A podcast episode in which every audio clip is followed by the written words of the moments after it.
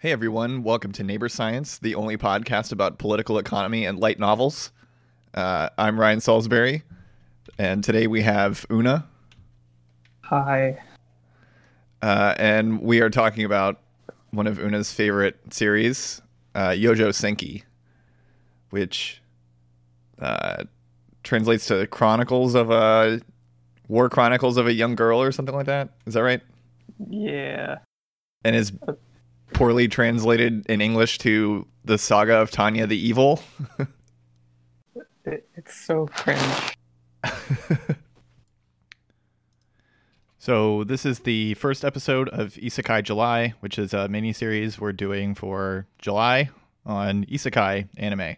Uh, if you've never heard the term, Isekai is a fantasy genre where the protagonist is in some way or another transported to another world, uh, sometimes reincarnated or sometimes just pulled through a portal.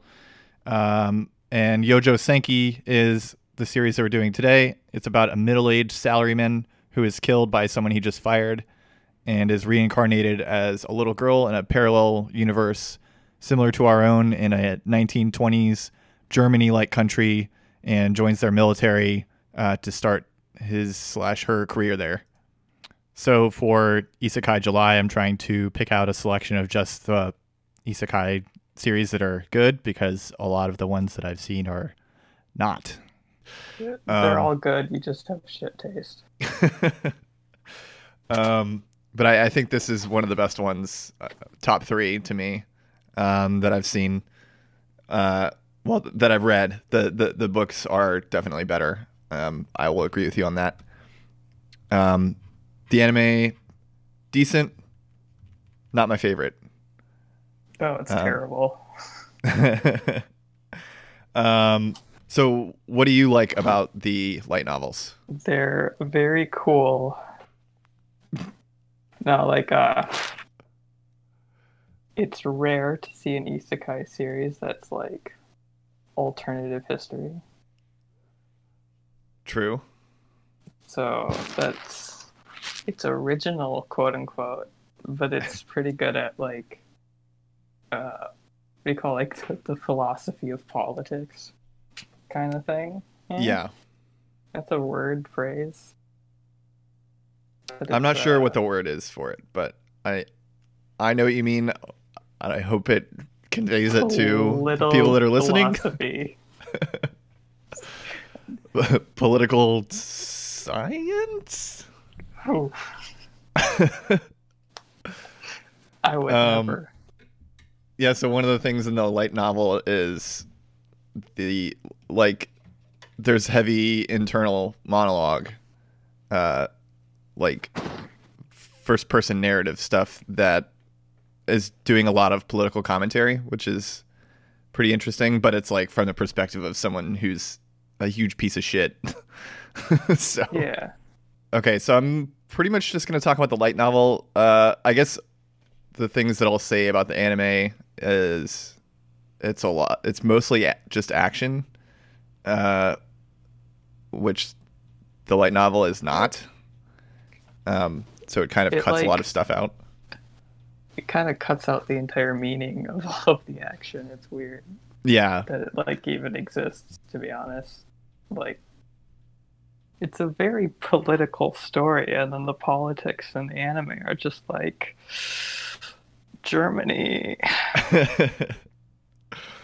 um, yeah. I'm trying to think of like what politics there are in the show, and I guess it's just like war is bad. yeah which i mean that's I it's like a weird stance to convey, given that it's supposed to be like a hypocritical stance the whole time. Uh huh. since it's like Tanya's whole internal dialogue or whatever monologue. But Yeah. it's constantly like, "Oh, I'm I just want to sit back and relax. War is bad. I don't want to be involved in war." And it's just like, but for some reason, I'm really good at it. yeah. It's like, uh, well, I have my beliefs, but I don't like the consequences of them. But I'm gonna keep them anyway. It's funny too because like most of the complaints that I saw on my anime list reviews of the anime were just completely non-existent in the book. It was like they don't explain this, and you know, there's uh like the characters are really shallow. They only follow one character. Like they, they pretty much only have Tanya as like a a 3D character. The rest are just completely flat. Um, Yeah. Which is kind of fair, though, in a sense. Because, like, even the light novel, the majority of the other characters are just the way Tanya sees them. Yeah, I feel like there was some first person narrative from other characters like Anson Sue Yeah. and There's, like, uh, uh, the other. what do you call it? Uh, Frenchie guy. perspective shifts. Yeah, So like you do get a bit here and there, but like for the most part, your idea of characters like they're I believe at they're some point NPCs the, li- basically. like some point in the series, there's like some perspective of Visha, but like the majority of her story is like literally projected onto her by Tanya. Yeah, and I, I think I also like really dislike the character design choices in the anime compared to the manga and light novels. Yeah, Like they they're very different. and bland. The differences are not good. Yeah. Well, like, because the light novel will give like literal like historical legal reasoning for their character design, and then the anime is just like this looks like a character. We need them to look epic. But like a lot of that is just like anime character design is kind of centered around being able to animate it while also trying to retain like the image of the character, which is why it doesn't really make sense that their hair is longer. yeah, that's the primary thing I'm thinking of is Lergen's hairdo, which no one has this hairdo anywhere. it's not real. I haven't you. Oh, okay. Here we do. I do have a screenshot of him. hmm That's a hair. So if you're listening, go look up Yojo Senki Lergen, L E R G E N, and you'll see what I'm talking about. I like I don't think there's any way to describe it. It's it's something. It's like a reverse mullet kind of. But it also has like he has like horns on the back. I think it's supposed to be messy, which doesn't really fit his character at all. It doesn't fit his character at all. Like Tanya's hair is supposed to be messy, which makes sense because she puts like zero effort into her appearance, other than hair is regulation at the end. Which in the anime it isn't even regulation. So yeah. Yeah, her hairdo is weird too. It's like supposed to be tied back, but like no one's hair would look like that when it's tied back. Yeah, I know. I uh, I inserted something in the notes later on, but I guess I'll just explain it now since we're on the topic. Uh, basically, uh, I think it's somewhere in It's in the last paragraph of anime. yeah. Well, I mean, it's somewhere in the light novels. Oh, uh, oh. I think it's while they're do- while Tanya's like doing training in the mountains or whatever. A thing that happens in the anime, I swear. There's a whole discussion on the uh, the history of uh, women in the Imperial Army. Uh huh. and why they're treated differently, especially since she's an officer. Because women officers in the Imperial Army were historically nobles, and there weren't any, uh, what do you call non nobles? Peasants. Plebs. They were peasants. there, there weren't any uh, peasant women in the army, so all the regulations for how to treat women are strictly for nobles. So she gets bedding when everyone else sleeps in trenches, kind of thing. But it also includes the thing about hair and how they don't have to have it at like the typical men's hair length because they're nobles and they have to keep up appearances. Mhm. But it still is restricted to like shoulder length. So like Visha's haircut in the anime makes zero fucking sense. Yeah, they really seem to throw out a lot of the source material for the anime, which I don't get. They throw out like the good parts too. Like one uh, one major difference I noticed was um, in when they were doing the Type 95 orb experiment, and the chief engineer guy like disables all the safety mechanisms to force Tanya to try this really dangerous use of it. Um, it's like right about to explode, and then like God slash being X intervenes, and like that's when Tanya sees him, and he like stops the thing from exploding. Um, and in the anime, she's just like in her bedroom, and then her like toys start talking to her, and that's that's supposed to be that conversation. I have no idea why Yeah. they made that change. Well, like the conversation happens right before it explodes in Right. the anime, but it's like a reference to the previous conversation.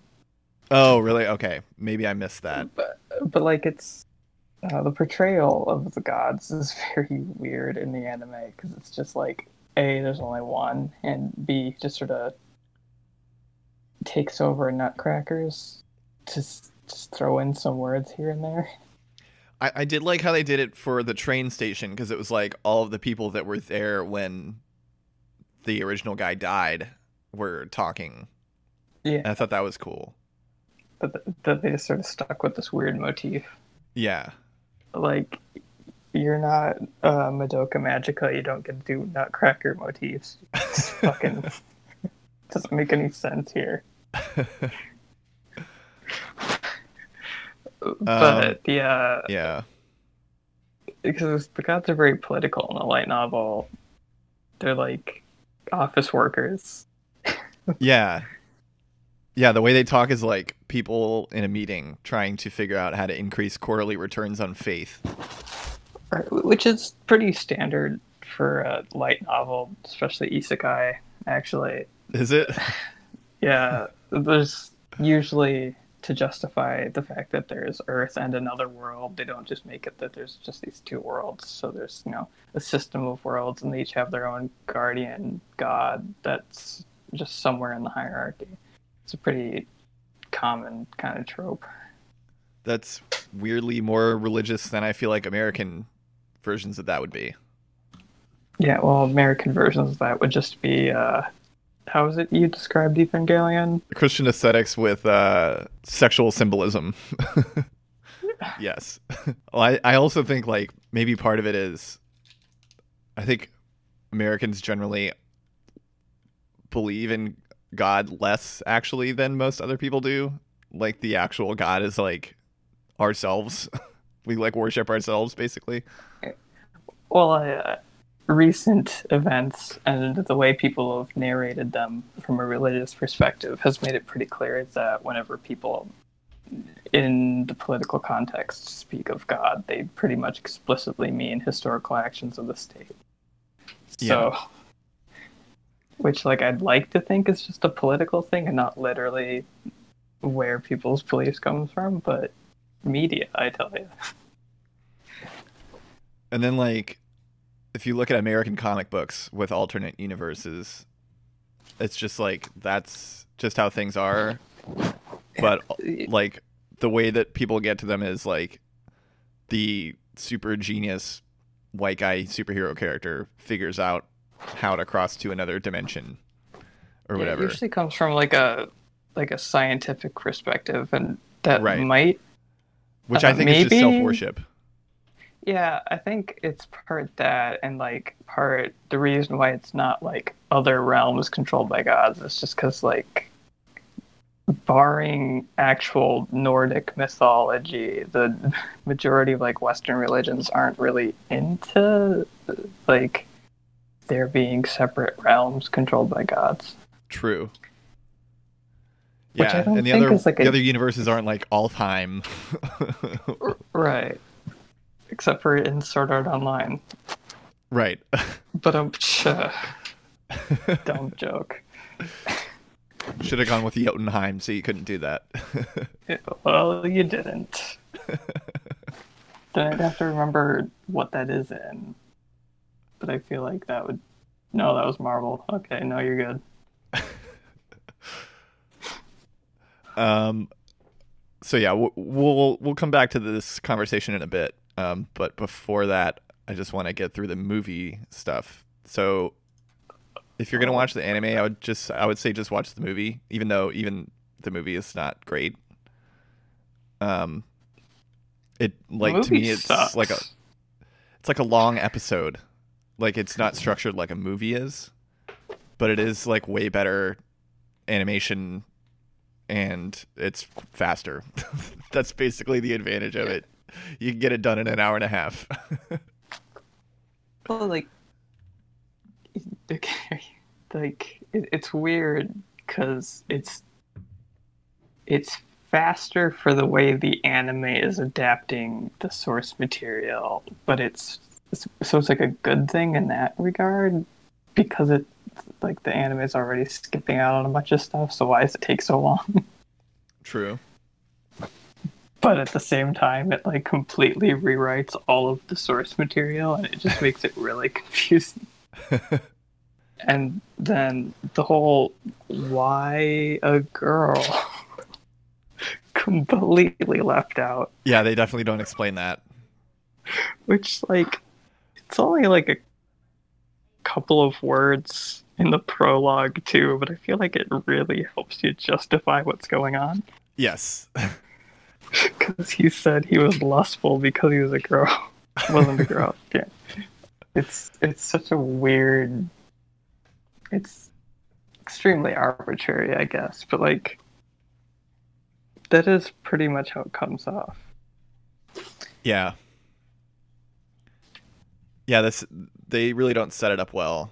It really is just like an action show with a little Right. girl instead of a cool shonen guy.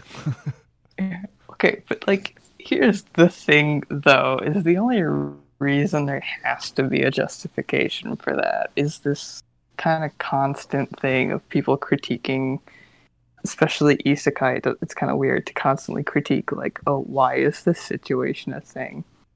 And because it's cool isn't a valid answer to people. They're like you're consuming media. Like just go outside if you want realistic life events. Read a like uh read a, a non non light novel, I guess. a heavy novel. like uh what would you call it i don't remember all the japanese terms for these genres but the whole uh i think rorica fits just Okay. transforming into a lolly i guess is Yeah. technically what it translates as but that's usually used I guess I mostly know art communities, so it usually used for like redrawing a character as a little girl, but like it's, sort of a subgenre, and usually the justifications aren't like pissed off a god. Uh, a lot of them are just like, oh, it's one of them gets stuck in a video game thing, and they just wanted their character to look cuter. right. Like, okay. like but that's like perfectly justified to people because like oh i would do that yeah. and then they're in a video game which makes more sense yeah sure but like you know i feel like the the nature of the story has kind of changed in the anime because it kind of the reason why that argument wouldn't work as much for the anime as it would for the light novel is that the light novel the gods are very involved in the progression of the story Yeah. That's true. but like the anime it's just sort of like she sounds like some like a conspiracy theorist whenever she brings it up Yeah, I guess that's what one of the disadvantages of animating them as random people or things that are around you. Right. because like there's that whole thing of where everyone's starting to get involved in the war and there's like you could come up with a whole bunch of explanations for that like she doesn't know the entire geopolitical situation but she immediately jumps to it's probably god fucking with me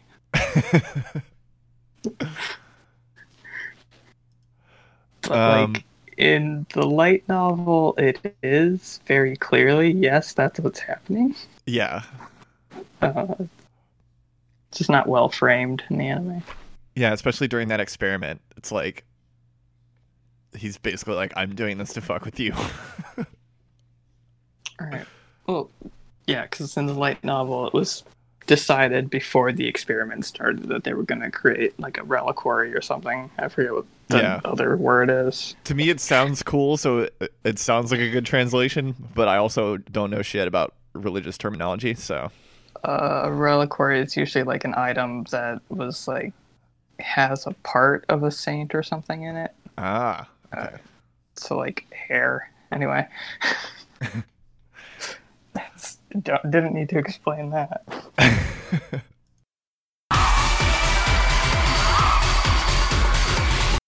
Okay, so let's let's talk about the light novel. So I've I've gotten through the first two and a half chapters or so. Oh jeez, Um, jeez. yeah, I I didn't I started reading it late, so I didn't start reading it until like Wednesday or Thursday. You say you got through the first two and a half, and I was gonna be like, well, I'm through like the first five and a half, so we're fine. like, oh, chapters, chapters. yes. Okay.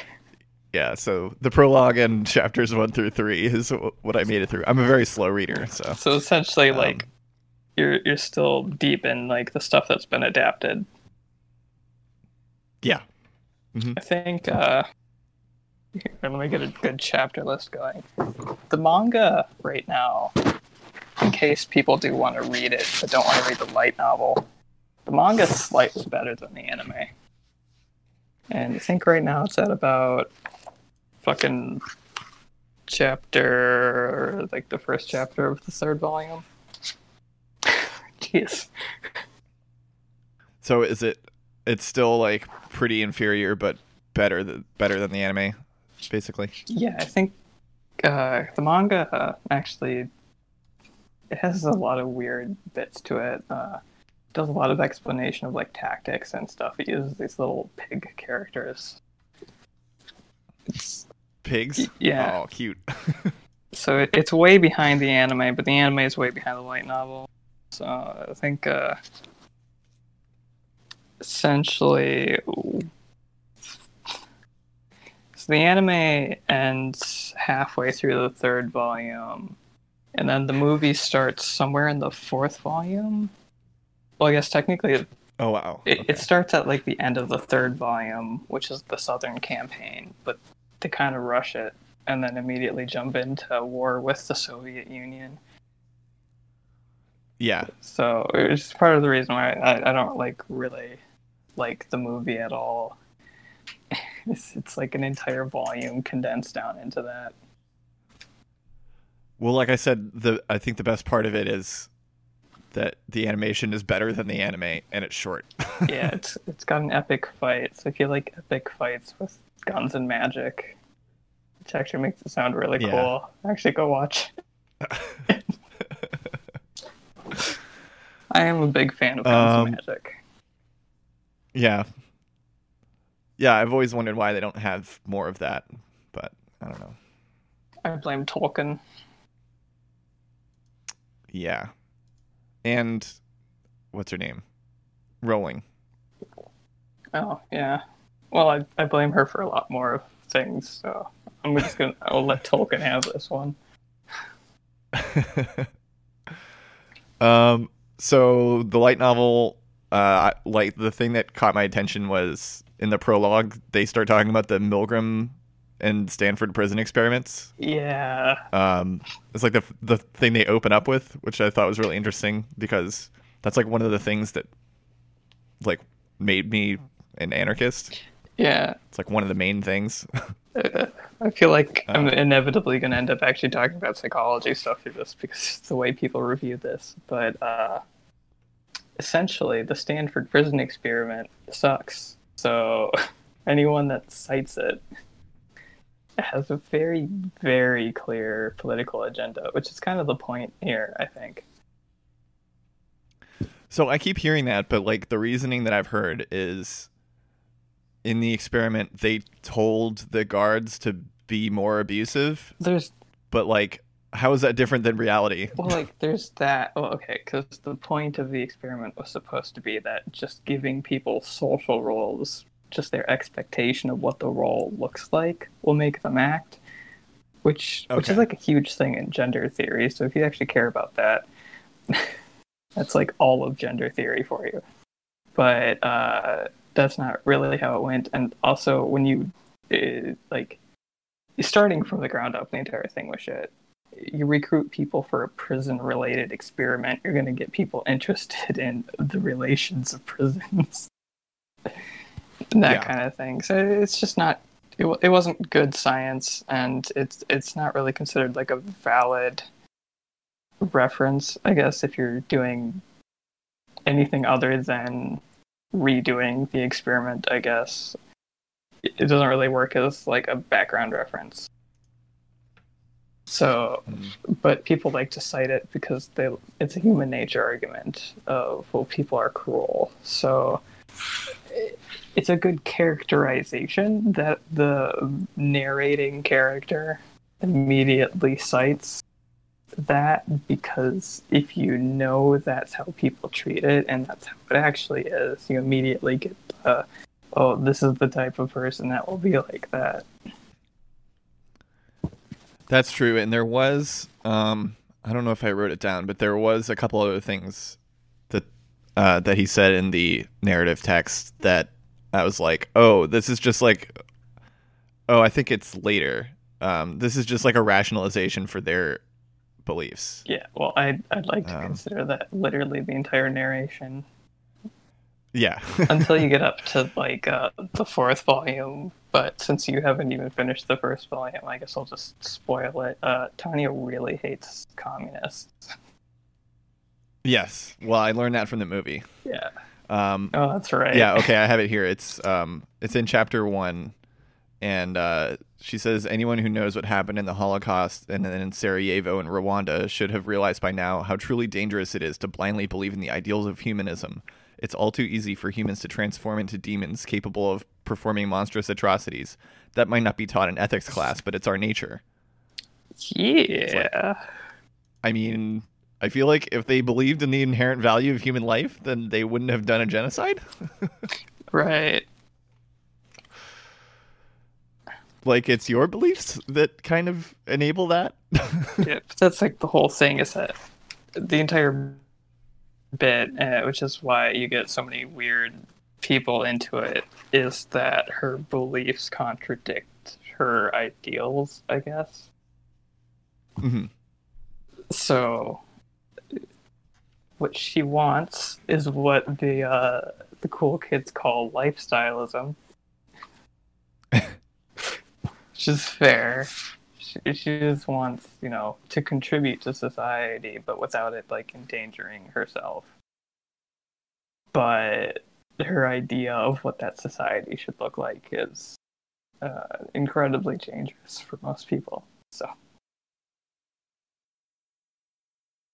Yeah, maybe it's like my perception of her at this like early point in the books, but I feel like her main quality is that she's just a social climber. Yeah, And, more or less. Like to me the whole point is like that's that's the thing that makes you like an evil person is just being a ruthless social climber with no regard to anyone else or like the effects of what you're doing. I, I guess to ruin the whole bit of literally the entire series is that uh, so she's a quote unquote rationalist, right? But So she believes that the universe is governed by numbers in perfect ratios, Yeah, and yeah. that you can express any number as a, a fraction of right, integers. and you think the joke of that would be way more obvious because she's like literally face to face with gods and she tells them to fuck off. which it's like it's a good bit but it comes into play with the fact that her previous life the salary man is a you know a salary man but he works in human resources so so evil. right but like the majority of people don't see that. People actually believe what I like to call human resources propaganda. That it, well, because it's supposed to be portrayed as like the whole, oh, if you have a problem at work, you go to HR. But like, no, no, the HR is there to make sure that you aren't a problem yourself, and that Yeah. you're producing, and that you're you are a resource, and they're there to manage that. And that's kind of the entire bit is that that was her job and she was good at that because that she knew what it was didn't have like that image of oh it's there to help people knew that it was resource management so, Yes. so now she's in uh, world war one slash two germany mm-hmm. and uh, I called it World War One plus World War Two Germany. yeah not quite the nazis because there's no actual indication of a fascist ideology it is an imperial state so it's still bad hmm like quite so, especially given that the entire plot is just them invading everything. Yeah, it, it's weird. They have trench warfare and also planes Right. Well, and bombers, I mean, to be fair, but not the Holocaust. World War One did have planes and bombers. They just weren't as sturdy as the. Because it takes place in the 1920s. right. Uh, I think the bombers in World War One were just like guys that flew biplanes and threw bricks out of them. Well, they still had like full-fledged bombers. They just weren't as, uh, I guess, well built as the ones that portrayed in the anime. Okay. of course, it doesn't really matter how well they're built and how they're portrayed in the light novel because all they do is bomb stuff and get shot down. Though there is the the whole, I guess, what the the movie covers, the recon mission, kind of has a certain requirement that wouldn't really be fulfilled by World War One airplanes.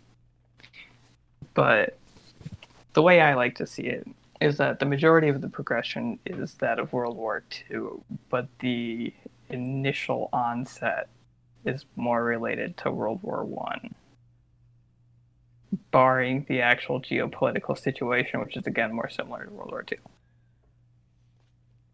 right. The argument is supposed to be that because it's a world with magic, the technological development is slightly slowed because the or like the idea of what a more advanced technology is is different. But at the same time, mages are basically attack helicopters, and so they have that in World War II. right which some people will say as critiques but like that's you know tanya being a strategist literally refers to them as Yeah. used as attack helicopters but regardless Yep. of that uh, the, a lot of the characters are directly based off of uh, nazis Okay. uh, I, I'm not one of those like history nerds that sits here and like jacks off to like the career and resume of every single Nazi official, but they that is You're just a different kind of history nerd. right. No, wait. I, I'm I'm not. I'm too busy, you know, throwing the football and having sex to I'm too read about that history busy bullshit. uh, reading manga and light novels, I guess. But, but the point is, is that uh, a lot of the internal development is supposed to be like career wise, they're based off of Nazis, and uh, Mhm. but I don't know which offhand. A, a lot of their names are pretty much just rearrangements of the okay. which the the naming scheme is actually better than a lot of other light novels because of that. But it also leads to the funny thing where New York is called New York. yeah. What, what was the name of the United States? It was like the the Unified States. Yeah. Everything else is just like, oh, the Republic, the Francois. yeah. But uh, where was I going with this? Um, we were talking about human resources stuff. I did want to mention, um, there was a part where they made that HR thing really explicit in the Type 95 experiment because the chief engineer is like this mad scientist guy, and he just starts going like full religious fanatic, and she's like, "Oh, I see. Society hasn't figured out the difference between technical and administrative roles. They should have put a less genius person in charge of this guy." Who's able to rein him in so he doesn't go full psycho on everyone. right. Uh, I have like a lot of like highlights from the light novel in this folder, but I can't quite find. I know that there are quite a few instances where they get really explicit about the contradiction kind of thing of her ideals and like why she's so good at war because she is attempting to avoid getting dragged into World War II. Uh-huh. And I mean, she obviously doesn't really care whether they get dragged into World War One or not, because as long as it doesn't end the same way for Germany, she's fine. But World War Two would be bad because that's always going to end the same way for Germany. So she's Yeah. constantly trying to explain to everyone, like, modern analysis of the history of World War II in order to get them to understand what needs to be avoided but they just see that as her being prepared. Yeah. Essentially, bec- Yeah, she has a genius strategy with with that with this we can't fail. right? Well, essentially because they haven't had World War One yet, they aren't aware of the concept of total war.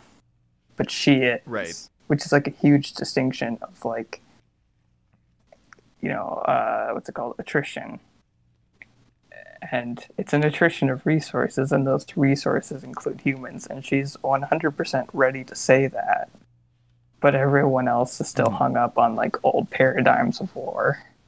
Because why would you ever think of Breaking humans the as opponent's numbers? will. Right. But like she knows that's not going to happen because she knows it's just attrition. Like you need to bleed out their resources. Like they can regain patriotism at the drop of a hat. Yeah. It's uh, war. But yeah, there, there's a lot of times where I think where again this is supposed to be the voice of reason for her. So he's constantly like, "Oh, a world where soldiers are just numbers. I hate to see that." And then he sees it and he's like, "God damn, this is her fault." In a way, it might actually be, but I haven't fleshed out that theory.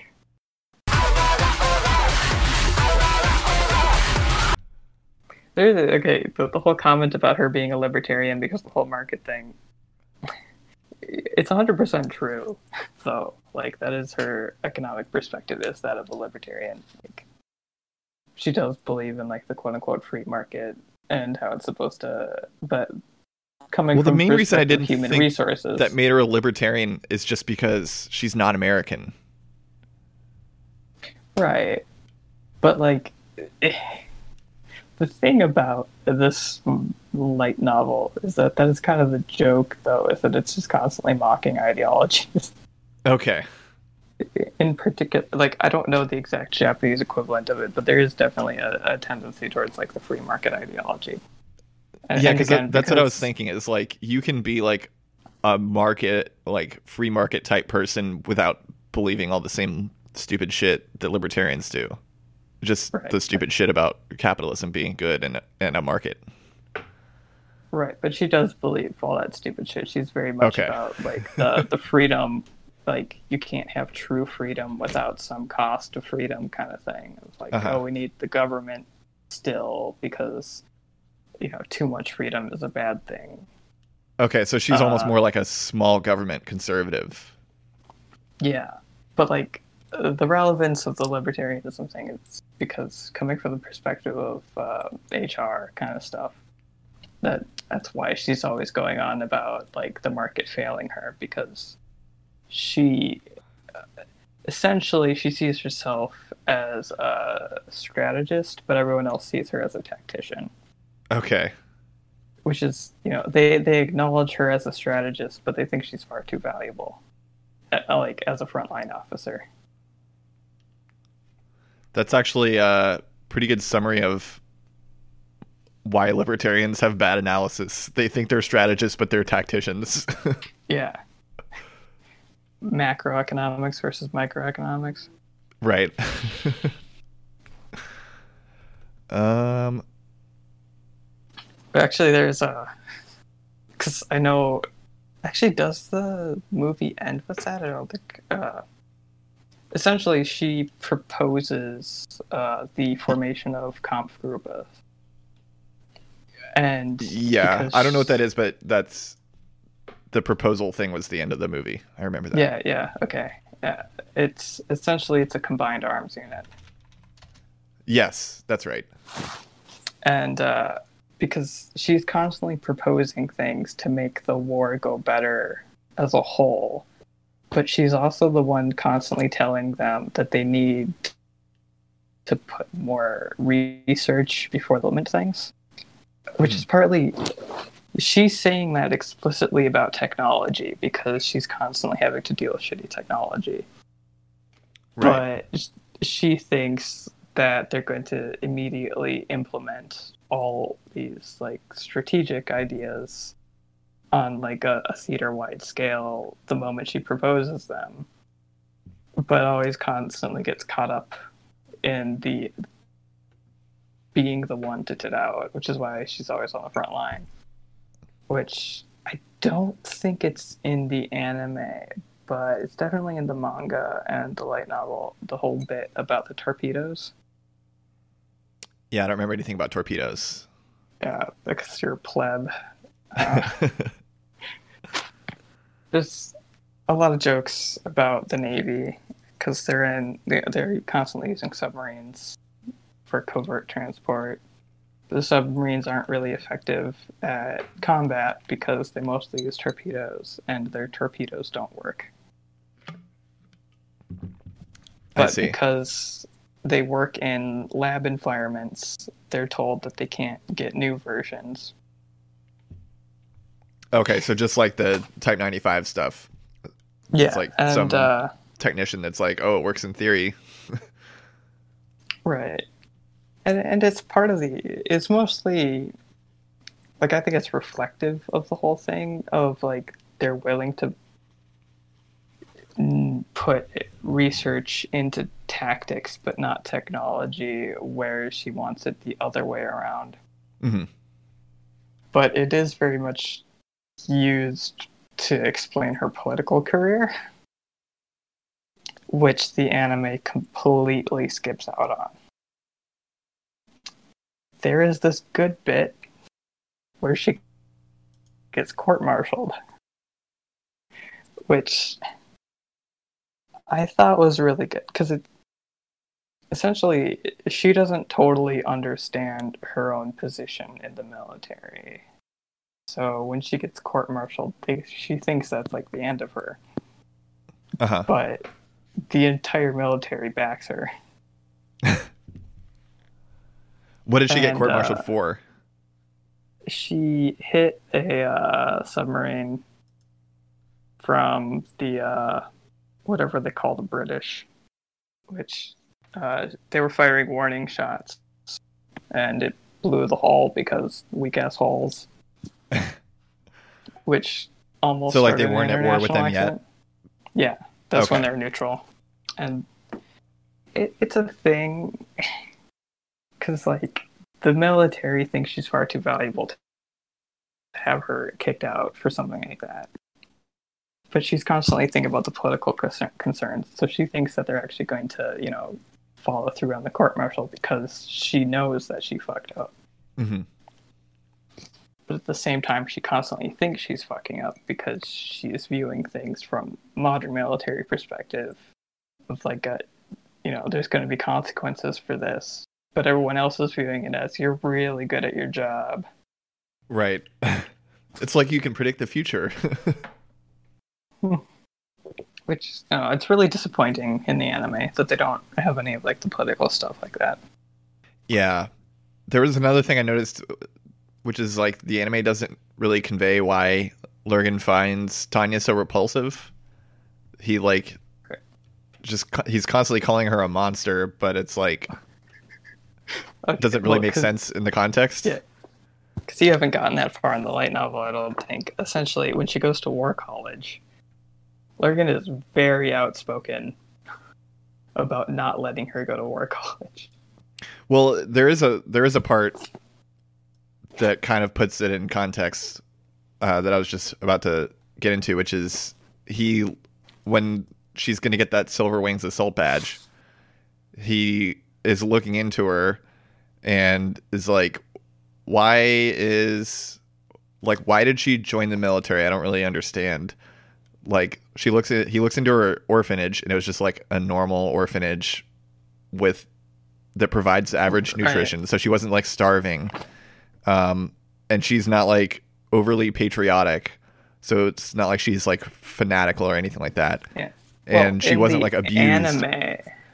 Uh, so he's like, there must be like the reason must be that she just wants to kill people because she said this is the only path for me. and so like Right. she meant this is the only path for me to kill a lot of people. Actually, that because I, I do recall there being something like that. I just, the anime sort of makes that really lackluster because that's very explicitly drawn out in the light novel. uh-huh. And then when you get to the conversation of her with her classmate, as she's describing why she joined the military and whatnot, Mhm. it's it's obvious that she's just straight up lying, which makes the scene feel so much different than in like the anime. Like you know her backstory, but you can kind of feel for the fact that like she's justifying her actions to him it doesn't feel as much as like she's deliberately manipulating him to destroy his career. right. Which like you can tell that's what she's doing, but it's not like framed like yeah, she's just straight up destroying this man.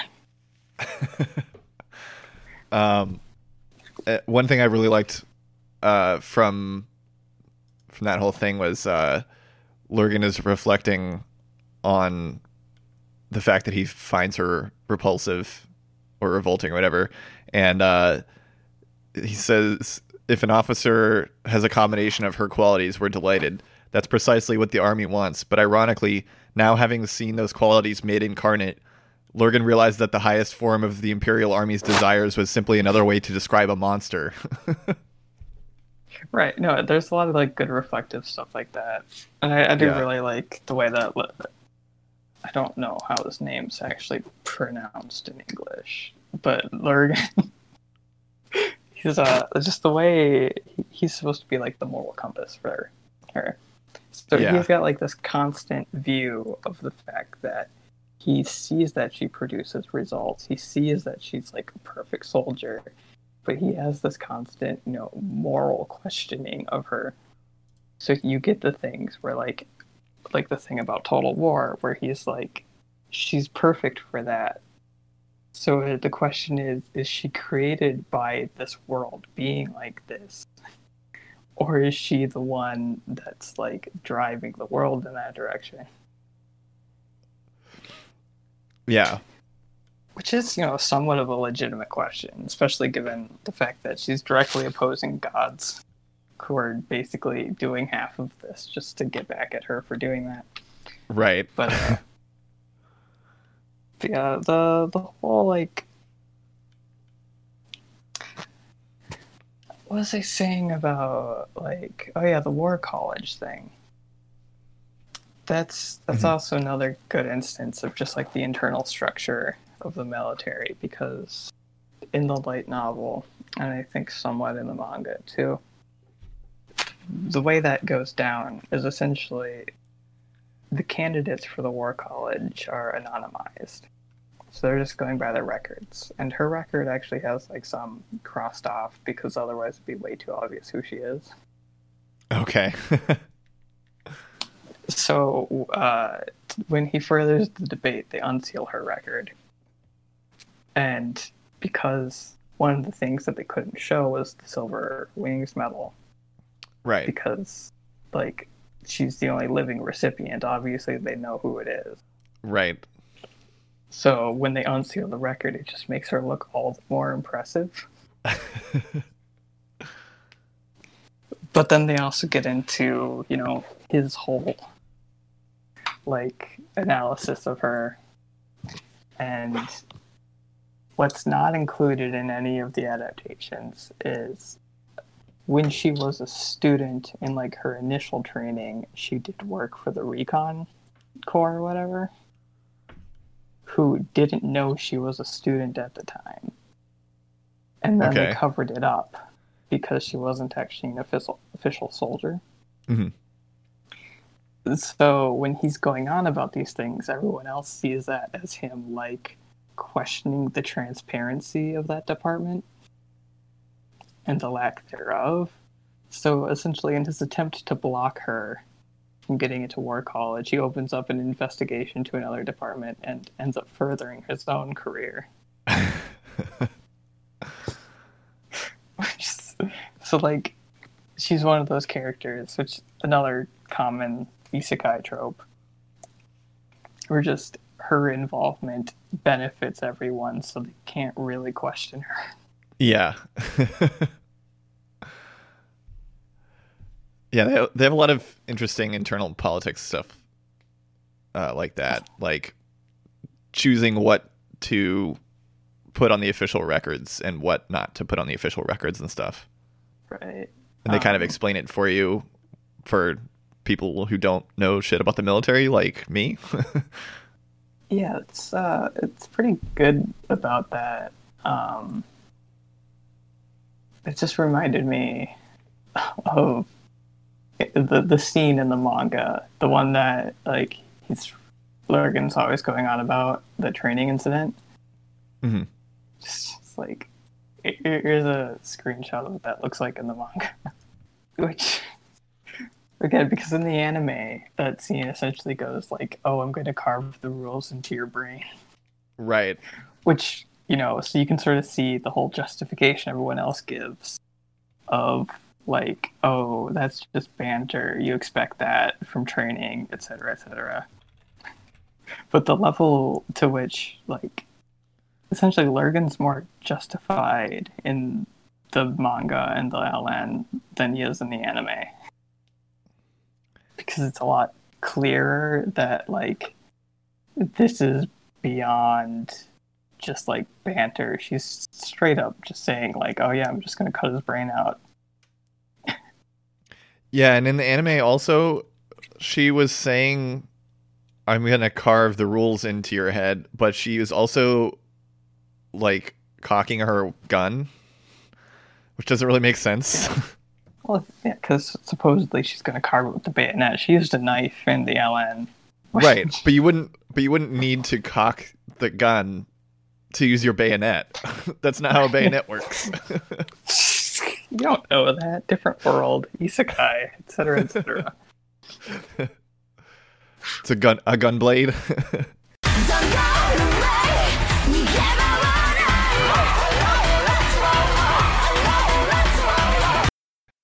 All right, so I have a couple other sections I want to get to. Um, let's first go with the reviews because Hell yeah. there's a lot of good stuff in there. There's actually like a lot of it. All right, I'm gonna start with one that's like really short. I'm gonna read the whole thing because it's just really fucking weird and funny. Um, this is just the kind of stuff you see on MyAnimeList, just because there's so many different types of people on there. So, uh, this person says, Let's start this quick review by saying that I am a historian. Yes, we do exist and we do watch anime. This anime is dead full in everything but the soundtrack. The protagonist, Tanya Degurechaff, a reincarnated businessman, is simply a sociopath and is extremely predictable in her actions. Just think, what would a normal person do in terms of morals? Yup, pretty edgy. She's a, quote, loli with OP abilities and just destroys everything and everyone for 10 episodes straight. No one truly challenges her. The ending is pretty boring, and the quote moral struggle of her squad mates is just going nowhere. No one challenges her choices nor the way she treats enemy and especially their troops. They are all just all targets to be eliminated. Overall, the story is boring and linear. The ending is predictable and just doesn't feel right. And the sociopathic character of a reincarnated goddamn loli makes little sense. Oh god, I could say so many things about that. Just so many. I don't understand why they had to note that they were a historian when they d- talked zero about history in that. I don't know. Maybe it's to say, "Oh yeah, I know most of this is historical references. I don't care." Ah, okay. First of all, the ending of the season in the anime sucks. yeah, they're not good at doing endings in this show. Well, because it's not supposed to be an ending, which is fine. Like it, it, you know, it's very directly the whole. She thinks she's getting out of it, and then she realizes the war is not going to end because they fucked up, and now it's going on. Which, by the way, like four volumes later, they very explicitly go, "Oh wait, she was right." Of course.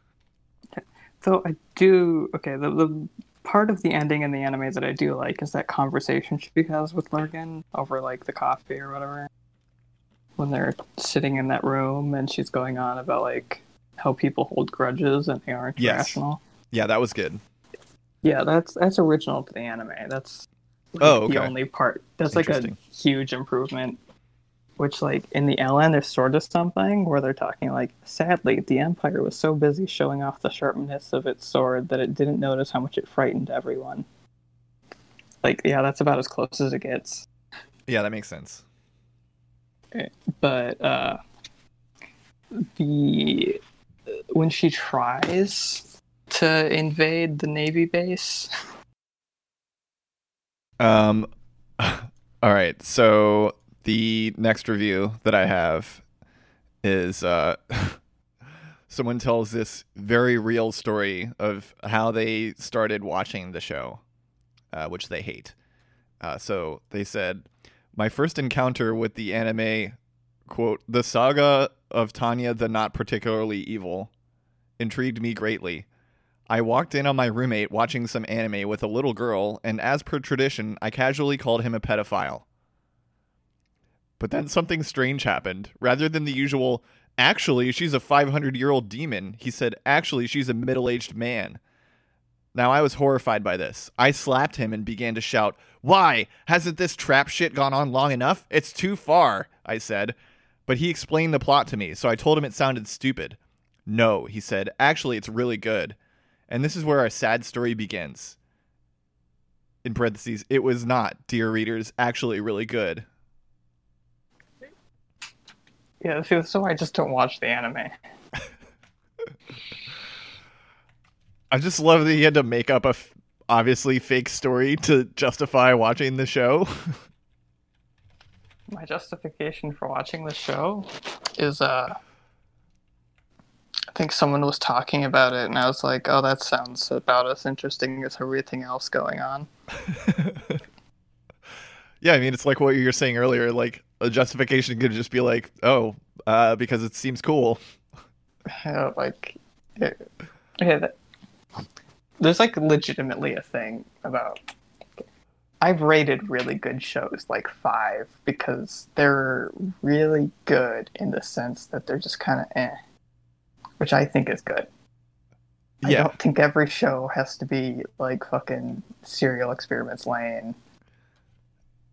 Yeah, But, that like, that's oh, why usually when I tell someone like my appraisal of a show, I will say it's like art value and it's entertainment value because some people just watch things that are entertaining. Yeah. and that's fine. it, just because something's generic doesn't mean it totally sucks. If you Yeah. like the isekai formula, you can watch a hundred fucking isekai shows and you will be bored of the premise or the fact that everything's just a slight variation on another thing because you're just you know you're essentially rewatching the same show but with a slightly different perspective which is fine like, Yeah. people would like doesn't like need to be a spin-off for you to be happy with watching the same story again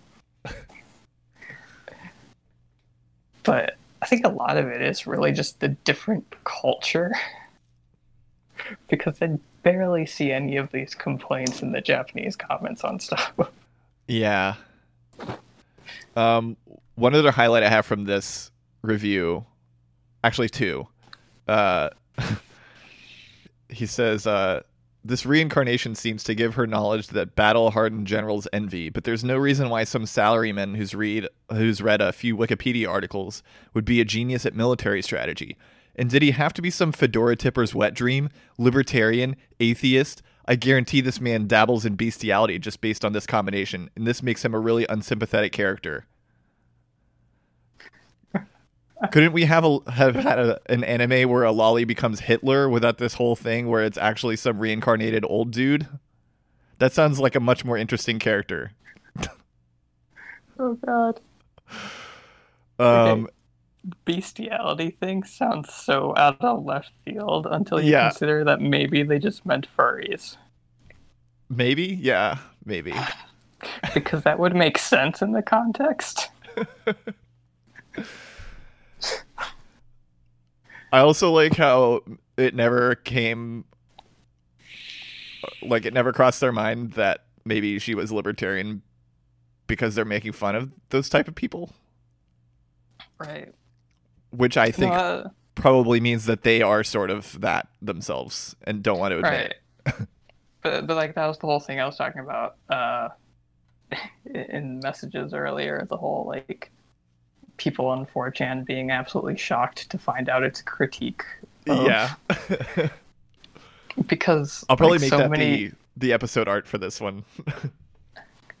because like and it is weird when like you aren't that type of person to watch this and go like oh was i supposed to sympathize with her and like you know she's a well-rounded character in my opinion so like you Mhm. can sympathize with her to a certain extent Yeah. like she isn't just like straight up a monster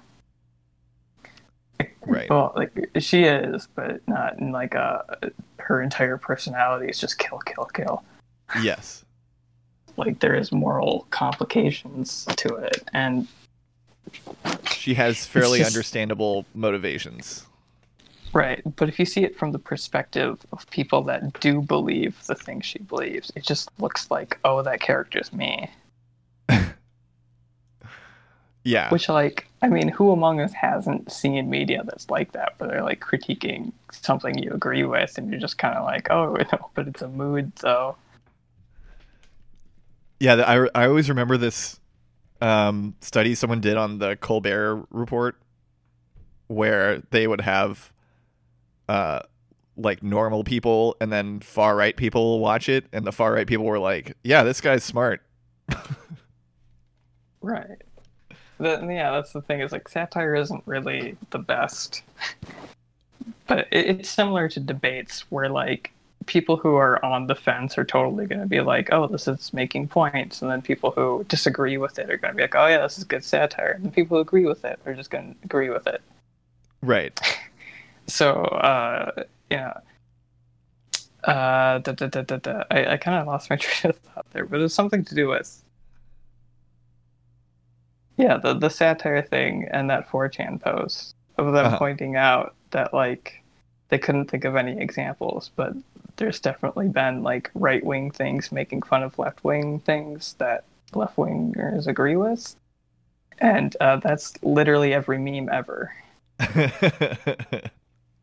oh, so you just want free stuff? Yes. Yeah, yes, please.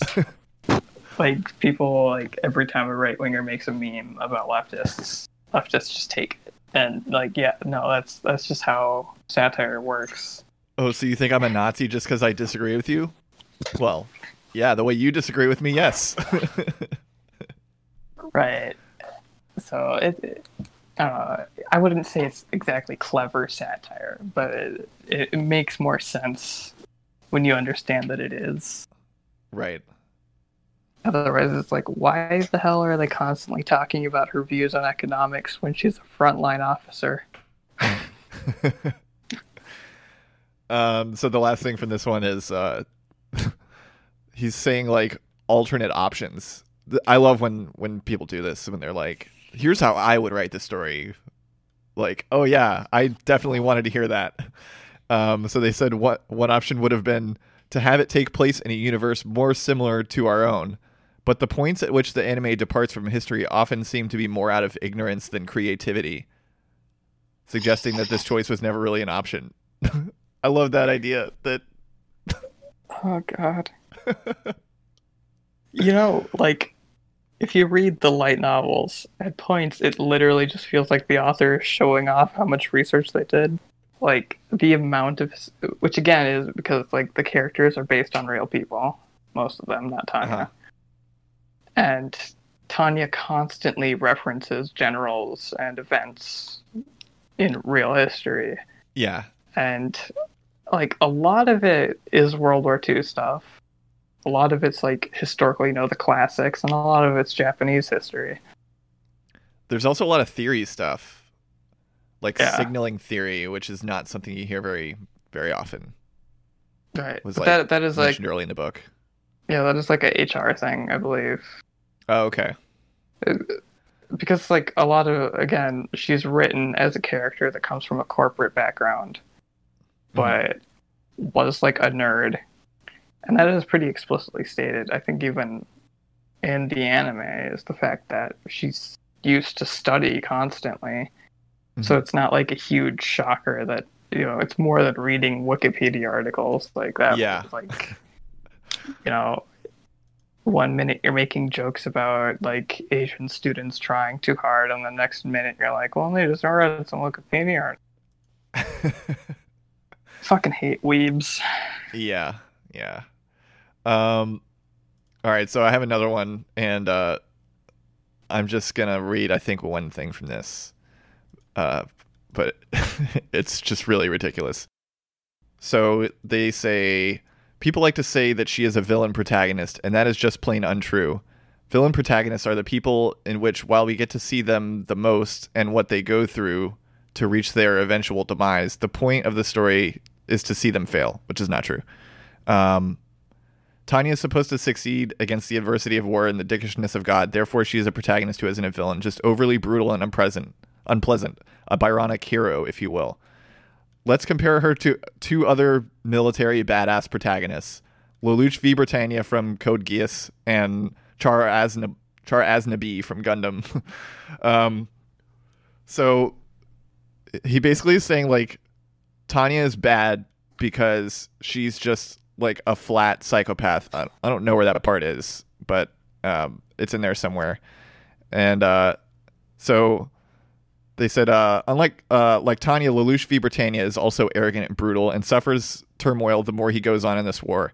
However, we get to see many sides of him, from his charismatic side to his lazy side to his dorky side, that proves how physically weak he is. We see him from a variety of perspectives and how he mostly deteriorates in the just cause he believes in. Unlike Tanya, we get to know a lot about him from his past and the many different demeanors he expresses around different people, aside from bloodlust and calmness, which is those are the two qualities that he took away from her. As for Char Aznable, he is a psychopath just like Tanya, except portrayed in a realistic manner instead of an eccentric cartoon interpretation of a psycho. Tanya is a dick to people, willing to kill many of them for disobeying her, and is not a pleasant person to be around, especially when she is bloodthirsty. She's a simple anime crazy person, or what is basically what uninformed people deem as psychopathic characters. Char, on the other hand, is a true psychopath. He cuts off close relationships with people for his own goals, sets up people for death just to survive and not get his cover blown, or just because he has no use for them anymore, and does it all with one goal in mind. What is the difference between those two characterizations? Uh, well, let me push aside my other stack of books here, so I don't say that psychopathic characteristics are already a cartoon interpretation. Yes. Like psychopath has literally always just meant a guy who do crazy. Put him in jail or kill him, please. yeah, a guy that I want to put in jail. That's what it means. Like, yeah, that's. One day I'm gonna finish my fucking 30,000 word draft on that shit. But anyway, more relevant here. Hey, Lelouch is just Sasuke. I, I learned this by reading Naruto. Lelouch is just Sasuke. okay. I never thought of it that way. Oh, yeah, Because they both do this thing where they're like, well, conflict will go away if everyone has a unified, like, person they hate. Oh, so true. Become okay. that person. Chris Lelouch is doing it like, oh, the world will be better once we assassinate the one true evil who will be me. And then Sasuke is just like, yeah, but you're not going to catch me. So also Ozymandias then. from Watchmen. Right. But the uh, I mean, it's basic fascist ideology is we need everyone to unite against a common enemy in order to have group cohesion. Right. And um, so, as per my uh, typical meta theory of uh, the discourse, the difference they're stating here between Tanya and this uh, as Na- as Navel, or whatever his actual name is, it changes. uh, the the way they're describing the difference is a very common thing you see constantly in, say, U.S. propaganda about the USSR. Uh huh. Like, what's the actual difference? Functionally, there is none, but we don't like that one.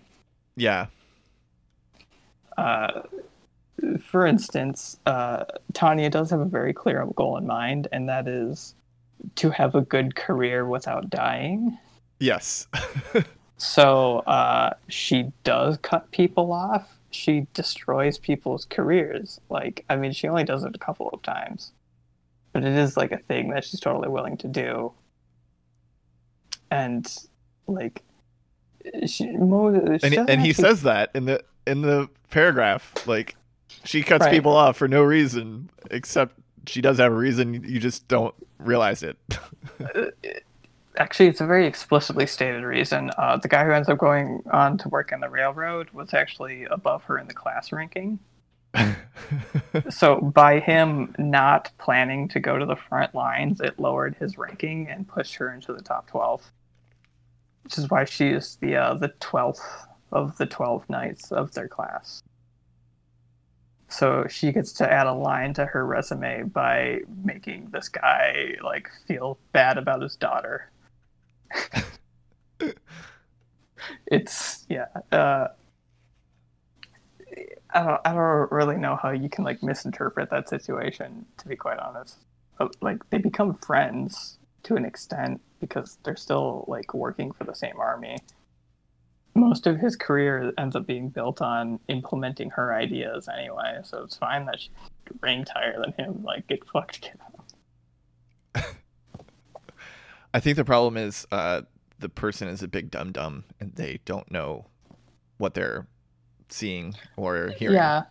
but, like the whole like kills people for no reason. Like no, she's like super into rules. yeah she kills people because she's in the military and f- follows the rule book extensively and like they Uh, say that multiple times in the show Right. And and she doesn't actually really ever kill any of her subordinates. In fact, she makes quite a point of not letting them die. That's why there's that bit in their uh, training thing where everyone sees it as basically she brings one of them back to life. Uh, I forget his name. It's actually a pretty important character. yeah but uh, that whole thing of uh, she's not even going to let you die is kind of how everyone else sees it. Because, but she sees it as if her subordinates die, she won't get as good of a ranking or rating as Yes. an employee. yeah In it, fact, it it, reflects badly on her Yeah. It takes until volume. Uh, let me check the covers. Five until she actually loses any subordinates. wow and it's like a huge deal. It's like I said, check the covers because literally the cover of chapter five is the whole like fallen soldier grave thing. You know, the helmet on the gun. oh okay Yeah, they they make quite a dramatic point of the fact that she does eventually lose soldiers. Um, all right. So this is sort of related to the review stuff. Um, so one of the things I wanted to look at was people just not understanding like what makes a person evil. so I just searched like is Tanya evil? And um, so I found a Reddit post where someone was like, "Why is Tanya evil?" Like referencing the title, like why why why is she considered evil?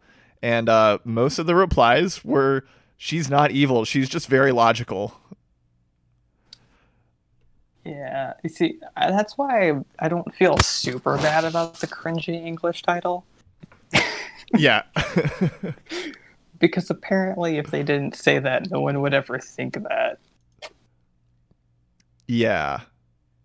And, and the thing is, like, they're not wrong about her being just very logical, but, like, so are the engineers that made the Holocaust happen.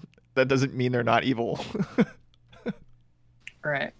So actually, I mean, I, that's the thing though, is that like people can understand logic isn't universal.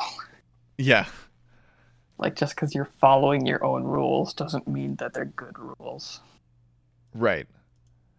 For Um, instance, the people that made the Holocaust happen all had a very teleological belief that the Jews were evil and therefore created like a shit ton of quote unquote science to explain it.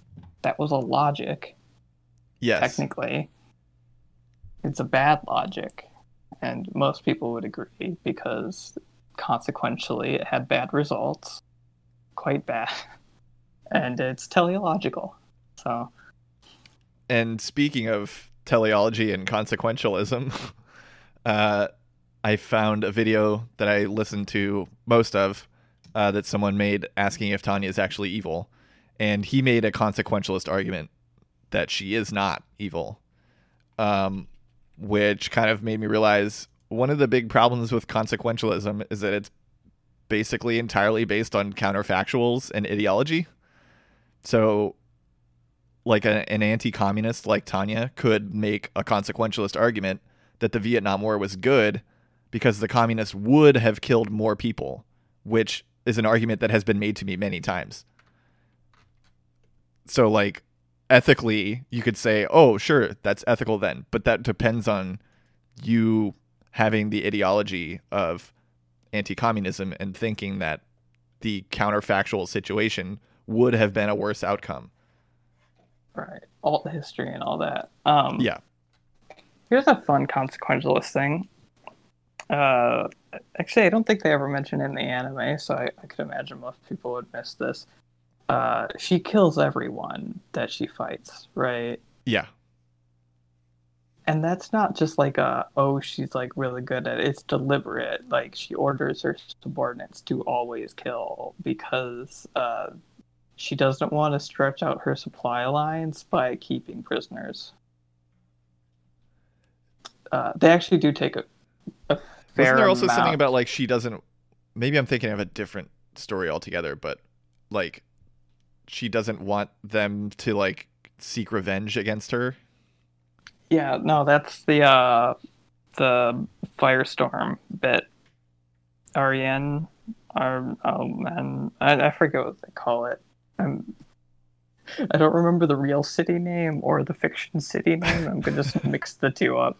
I think the real city is Amiens, but anyway, Arene. Jesus. Uh, point is, like, yeah, no, that's her whole thing of letting them kill like the children and whatnot. Is because the children are just going to be the army. Yeah. Uh, they they do take prisoners, but she always keeps it restricted. I guess I exaggerated that a bit. I have to remember literally like all of this, uh, and that's actually part of. The, basically, she brags about the fact that she kills most of them because they don't take as many prisoners, and they don't take more prisoners because it would overwork them hmm because they have to you know take shifts guarding prisoners. Right. which is kind of an interesting thing uh, from like a fiction perspective because you don't often talk about the fact that she is you know it's a battalion or whatever an expanded one and they do keep their own prisoners of war. Like it isn't just like a oh they capture people and then they're captured by the army. Like Right. that that does like there is a responsibility for that and it falls onto someone and it's part of what she has to manage. Which is Yeah, you know part of the you know part of many reasons why everyone likes her in the military is because she does manage all of that to the point where you barely see it. So they actually have to explicitly point out constantly through her internal monologue that she is taking care of these things because otherwise it would just be fiction that overlooks it rather than fiction that points out that it's taken care of by how good she is Uh-huh. because mo- most people don't know all of the infrastructure of an like a battalion and whatnot Right. So they don't get to run on that assumption that, well, they know, so they understand that she's taking care of it. Classic storytelling technique. Point out things that happen. Um, there's also this passage that I, I think makes it pretty fucking clear that she's evil. Um, I won't read the whole thing, but uh, just the the part that really shocked me a little bit, I guess. Uh, she said, "I know it's a bit irreverent, but I am afraid I have a hard time agreeing with General Lee's quote. It is well that war is so terrible, otherwise we grow too fond of it. For me, war is such a blast that I don't know what to do with myself." She's definitely a character. But actually, she's very logical. yeah, like I think there is definitely like a character development there.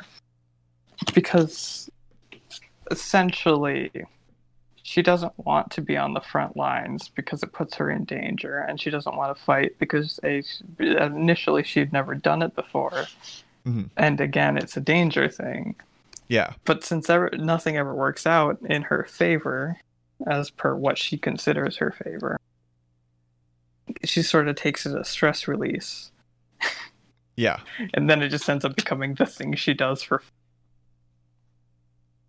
because what else is she going to do besides eat chocolate and drink coffee? Uh, that's like a huge thing. Like yeah, I think they uses... only mentioned it like once or twice in the anime. The uh, they talk a ton about supply lines in the light novel. Like, it's a huge thing. Um, like that whole thing about uh, one of her subordinates getting poisoned. Like the first time she actually technically loses a subordinate. Uh-huh. It's because he gets food poisoning. Oh. And that's how she knew about the thing and the, the uprising in the city. It's because their supply lines were lagging.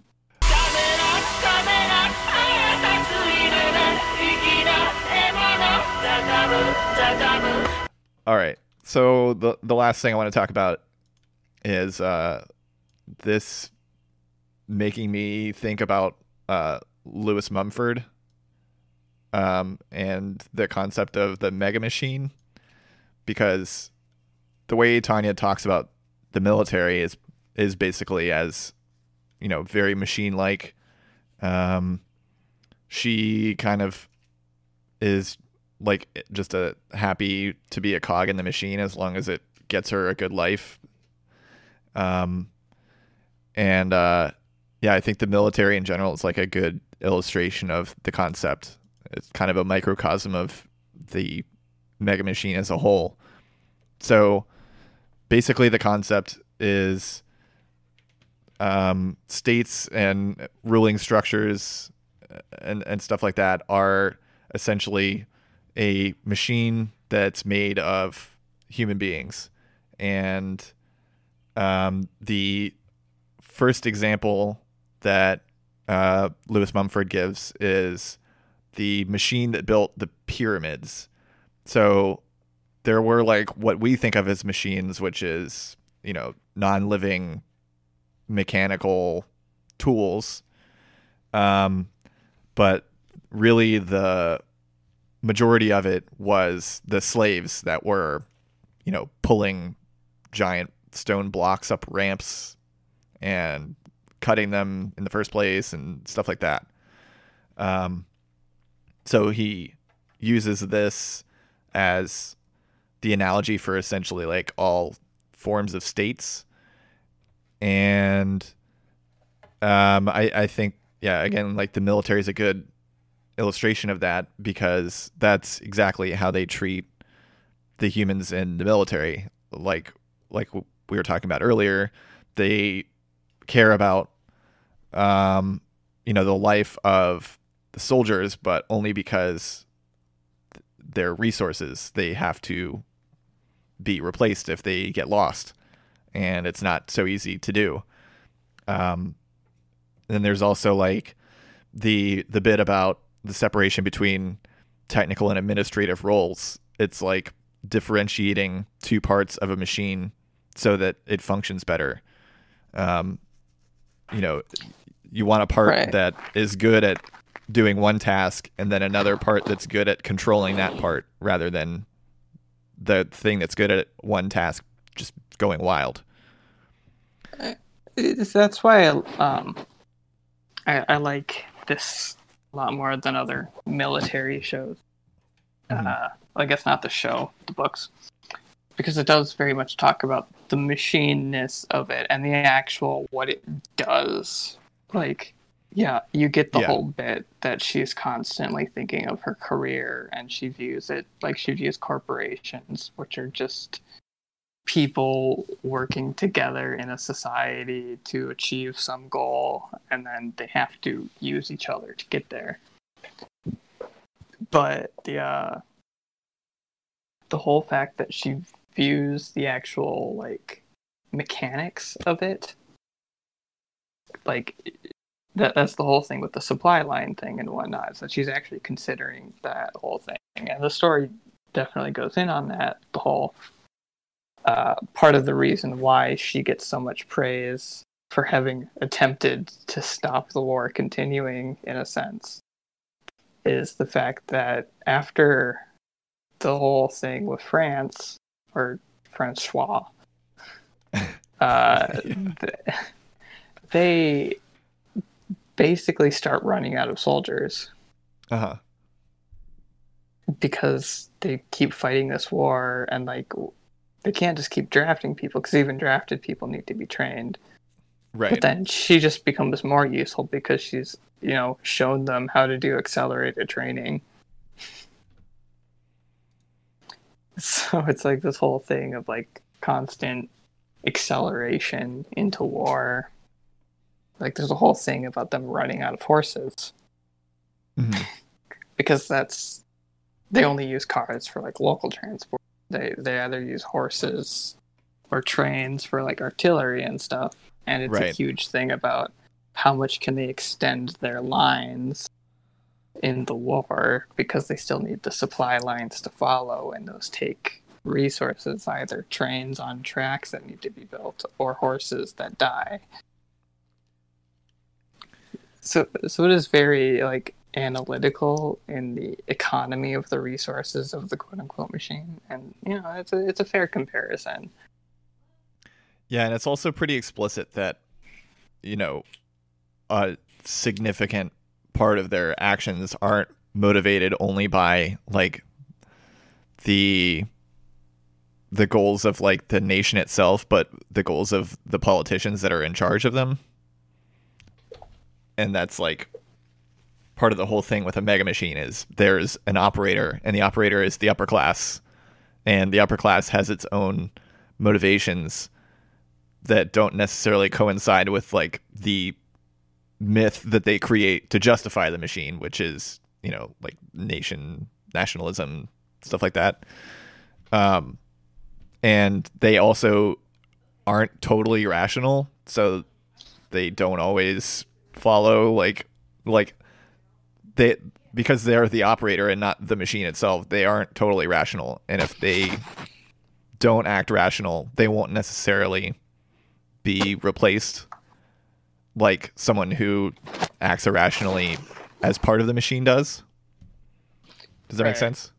yeah no there's uh, there's like a, actually uh well that was portrayed in all of it uh the when they're doing the encirclement campaign how it Mhm. freaks out all of the politicians because they're drawing their line back and it's just Yeah. like that sort of thing of they need to act in the interest of what they've been told to do which is win this war Mm-hmm. but it contradicts at points the feelings that were put into that. People want to win the war because they want, you know, security of the nation.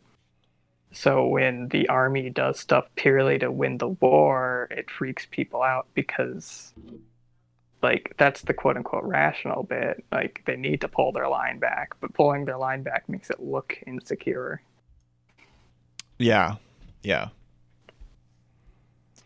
Um, and then I guess the last thing that I have about this is, um, one of the major points that uh, Mumford makes is um, the really centralized, uh, highly hierarchical types of mega machine are almost always rationalized by a sky god or a sun god. Um, so in Egypt, it would have been uh, Ra, I think, was the sun god. Um, Yeah. And so, you know, the ruler was supposed to be in like, you know, a direct liaison for the god, basically. And the fact that it was the sun god meant it was, you know, a single point of hierarchy that, you know, he's like above all of the other gods. And so, likewise, the one ruler has to be above everyone else. And um, he relates that to the modern age um, where the sun god is the heliocentric model of the universe uh, created by Galileo. And that was like the jumping off point for the evolution of the modern state, which is even more centralized than any monarchy that came before it. and uh, Right. so yeah, he's he's basically uh, also he also critiques science itself as um, sort of uh, you know it, it's all there's also a belief system that surrounds it. Um, so there's like you know this myth of technical progress always coinciding with human progress, like like technical progress can never be bad, essentially. Right. Um, Oh, there's uh it's Yeah. like a really I like to call it stem lord thing, but whenever Yes. people make that whole argument that like science is apolitical, it's a logic, it's pure, it, it can't be tainted by things.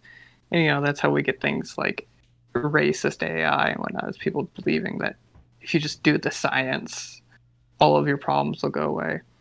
right. So I've come to the conclusion that next time someone pulls that shit, I'm just gonna be like, okay, Ernst Rudin.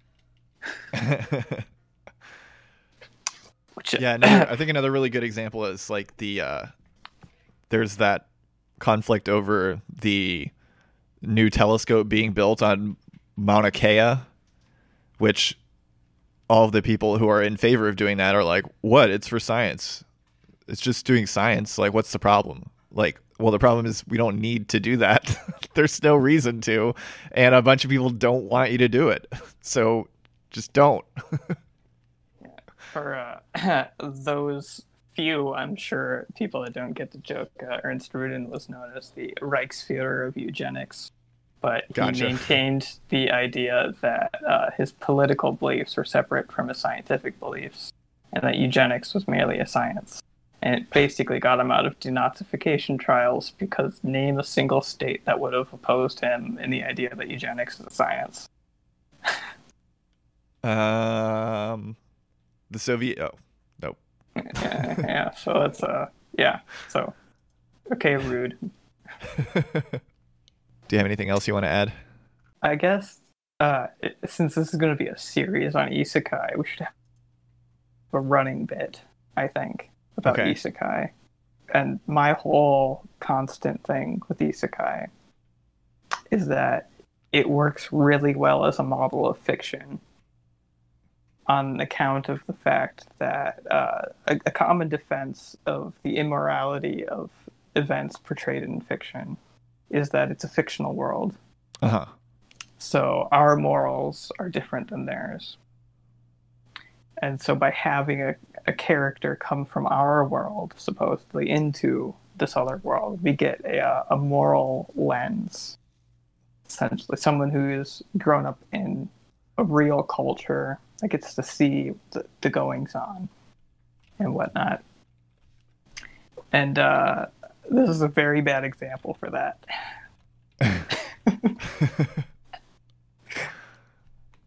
because it, it portrays the exact opposite of what you would hope it would, where uh, the the current events of the other world are uh, generally pretty tame. But yeah, even having compared to ours. right, having experienced the history of our world, Tanya's aware of how bad it can get. So she Yeah. views everything through the moral lens of how to survive and justify it. Uh huh. As as per her, uh, I think in the anime it's barely referenced, but the whole bombarding a city thing. She's Mhm. the one that wrote the legal paper how to justify that. Oh, that's not, right. Not get Mhm. charged with a war crime. Uh, what what isn't mentioned? I think they mentioned that in the anime a bit. They do. Yeah. Uh, yeah, yeah, and uh, she gets very like uppity about it.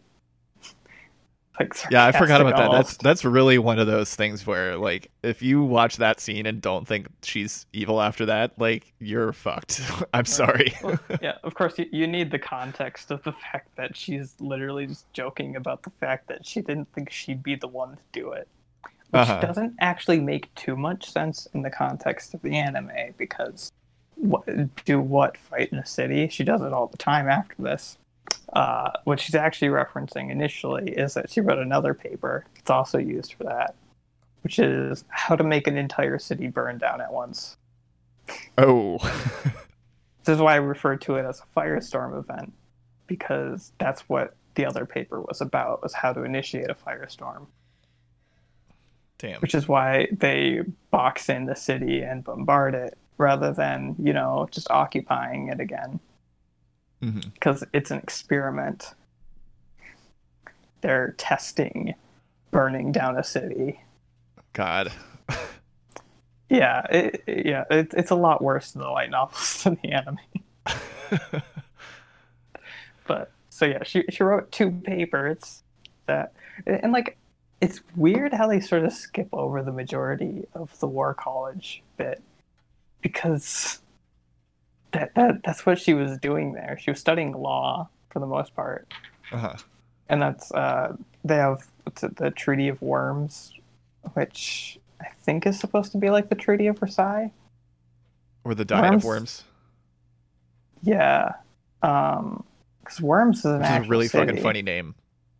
Yeah. Every time I hear that, I just think of someone having a diet of worms. yeah. But yeah, it's a real city, so it makes sense. It's like a name for a conference and that thing. Um, but yeah, her whole thing is how to essentially get around it, and that's it, it requires that exact scenario to happen, which is why she finds it so funny. It's because Yeah. that's like the entire plot is she theorizes events and they just straight up happen, right. like the whole V one V two joke. Oh yeah. Mm. Yeah where uh essentially uh, she says something about like we could only really go that far if you launched mages in shells or whatever and then they're like oh that's a pretty good idea like which i think is left out in the anime because that's part of one of the bits where they're talking about logistics they definitely mention V1 or V2. I, I remember that much, but yeah, I don't think they have Yeah. the whole well it's explanation. it. because it's like they couldn't leave out the bit where they use them right. It, it's like an offhanded joke, right? And like, so even her offhanded jokes become a. Re- so when she's writing papers for like how to justify in an international court that you slaughtered civilians in a city. Well, uh, that's a Yeah. great note to end it on. Yeah, morality. It's a thing. um, so yeah, I I think it's pretty clear that we recommend people read the light novel. Um, it's pretty easy to find. You can get it on the same uh, torrent site with a cat sound name uh, as you would get the anime. Um, you mean buy the published books from Yen Press? uh-huh. Official English translations. And Yeah? not at all what ebooks you are going to find on whatever the hell he's talking I did actually order the the first two physical ones because I want I want to keep reading it, and it's way easier to read a physical book to me. I've got every volume, so you know I'm serious here. Yeah. Oh yeah, I did. I did just want to mention this. Uh, I read a comment from someone. This is just insane to me. This is why I want to mention it. Uh, from someone who's read up to volume twelve, but he does not know Japanese, so he read them with Google Translate, which is I, I'm impressed, honestly. all the power to you. Don't do that, please. Yeah, don't do that. That's a bad idea. But if you do, uh, you're uh, more powerful than me. But here, think of it this way: uh, if you start learning Japanese now, by the time the English translation catches up to where the Japanese publication is right now, you'll you'll be what, reading the uh, new Japanese volumes. All right, uh, Una, thank you for joining me for this. Um, do you have anything to plug? exciting. Uh, check out my website. Anarchy.website. Yeah, that one. Cool. Yeah, 'Cause I check keep that out. changing my Twitter at. So what else am I gonna say? yeah. um. All right. So that is the first Isekai July episode. The next one will be. I'm I'm 99% sure it will be dot hack. Um. So look forward to that. It's good. Don't don't shh at it. All Do right. Tensura. I I did not like it enough. I would have to maybe the books are better and I should read one of the know, books or something. I haven't read the light novels. I've read the web novels. Anyway, Oh, yes, okay. and we're good. But yeah, the the anime sucked. I yeah, the anime sucks. yeah. It's like Um, Yojo Senki or something. All right. Anyway, that's it for us. Bye.